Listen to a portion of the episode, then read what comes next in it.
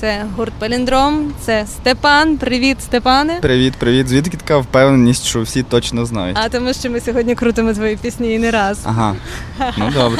На Радіо Сковорода була також презентація нової пісні. Так? Розкажи про неї. 1 вересня. Це такий символічний дуже крок, і день народження, і 1 вересня, і все, готувався до цього спеціально. У мене вже так якась така, наче тенденція завелась випускати треки 1 вересня. Це вже буде 3-й раз.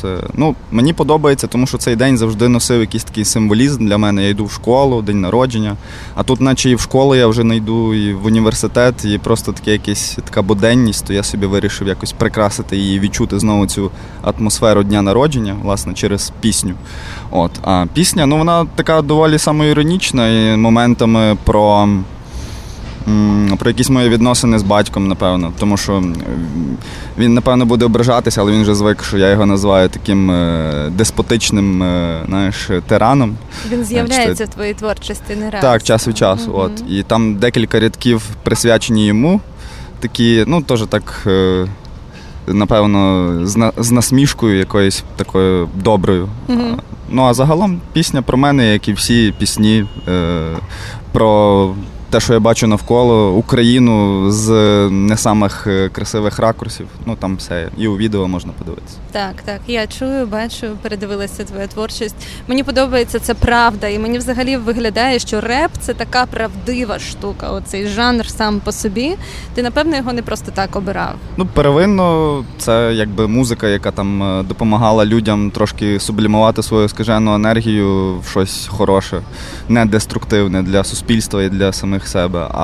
Я не вибирав, він мене вибрав, як би це пафосно не звучало. Тобто все це починається у нас, наші захоплення, вони якось виникають якимось, не знаю, метафізичним шляхом. Тобто ви займаєтесь радіо, ви це вибирали, ви це любите, правда ж?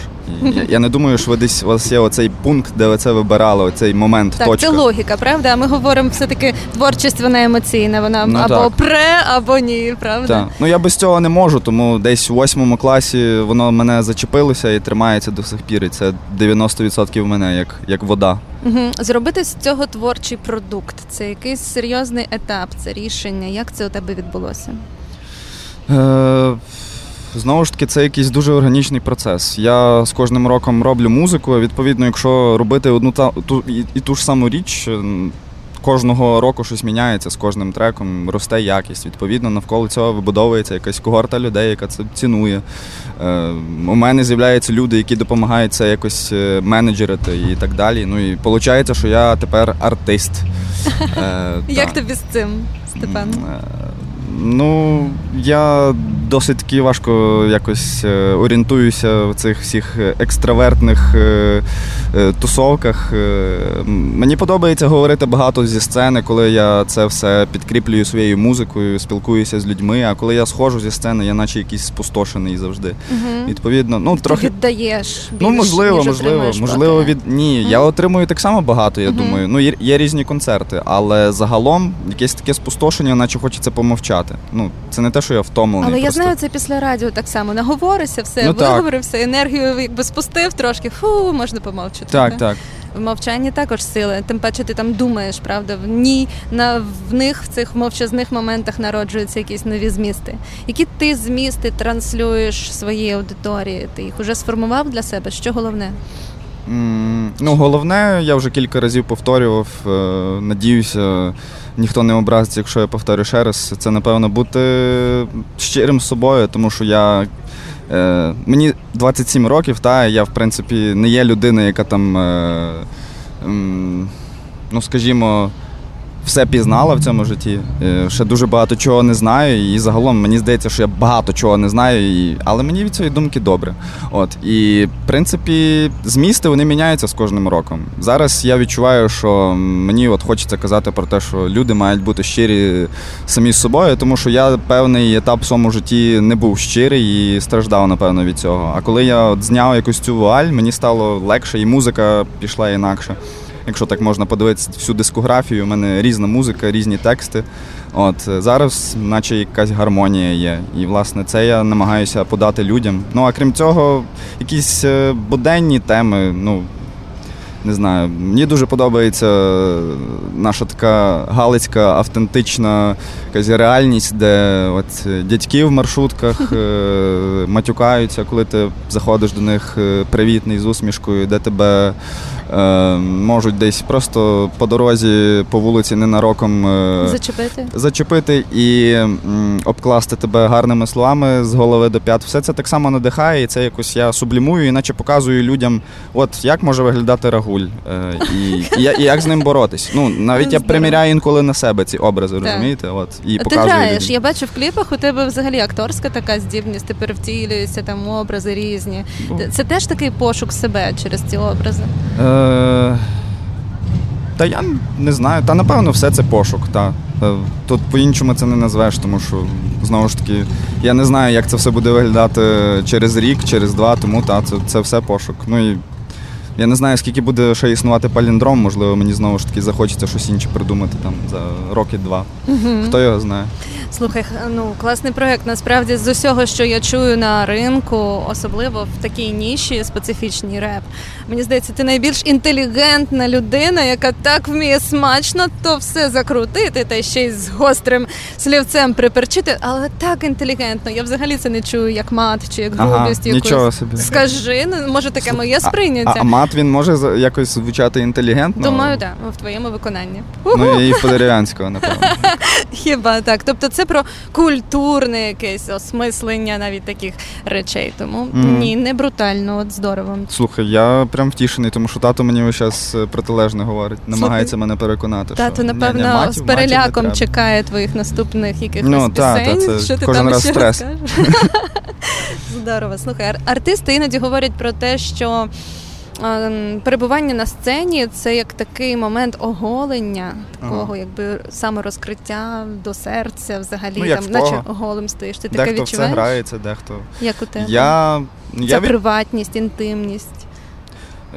Є таке відчуття, я не знаю, можливо, не кожен його відчував в своєму житті. Це коли тебе мурашить від того, що ти робиш, від самого себе наче. І це не є якийсь прояв егоцентризму, а, ну, щось дуже дивне, якийсь стан потоку. От, власне, за ним я інколи виходжу на сцену. Інколи, ні, це неправильне слово. За ним я і виходжу.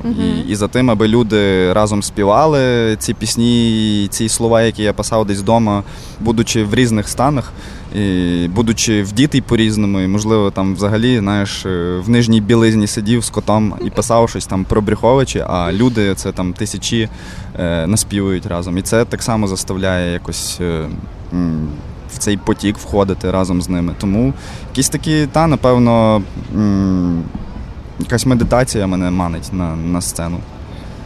По-іншому це, напевно, не назвеш. А зрештою можна і сказати, що, ну, і заробляння грошей. Най буде, не без того, слухай, нормально. Я не люблю... Насправді, я це зробив з кам'яним лицем, я хотів, щоб ви розсміялися, ви бачите, ви не читали мій жарт. Але чекай, я якось подивилась тролейбус, що оцей трамвай ще не проїхав, я відволіклася від погляду. Але загалом митець не має бути голодний, то я би хотіла, щоб таки це принесло. Деколи голодний, але деколи і ситий там був. Тоді, ну, в принципі, можна померти від голоду, так? Не знаю, чи про такі речі можна говорити на радіо, так?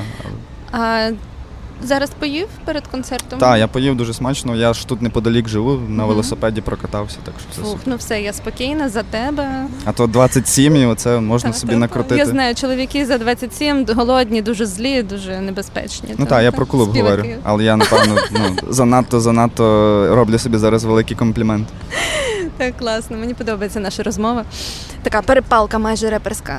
Навчи мене, як то зробити? Як мені репом зачитати зараз? Я навчився, коли, власне, перестав себе репером називати і реп читати, як мені здається. Тому що те, що я роблю зараз, воно все ж таки повністю не підходить під цю категорію. У мене є і якісь вокальні моменти, і щось таке речитатив, напів з вокалом. Ну, таке всяке різне буває. Тому, я думаю... Ну, якщо серйозно відповідати на це питання, я вчився тільки через те, що я дуже любив реп. Ну, і, відповідно, коли підліток, коли тобі там років 15-16, ти слухаєш дорослих дядьків, які читають реп, і, відповідно, сам робиш такі ж самі спроби, так і вчишся. Ну, воно якось, це дуже природній якийсь процес, насправді. Здорово. Мені дуже приємно бачити ці свідомі очі і чути тебе зі сцени. Ти сьогодні трохи розігрувався, вже пробував, я підслуховувала. Так, трошки чекались.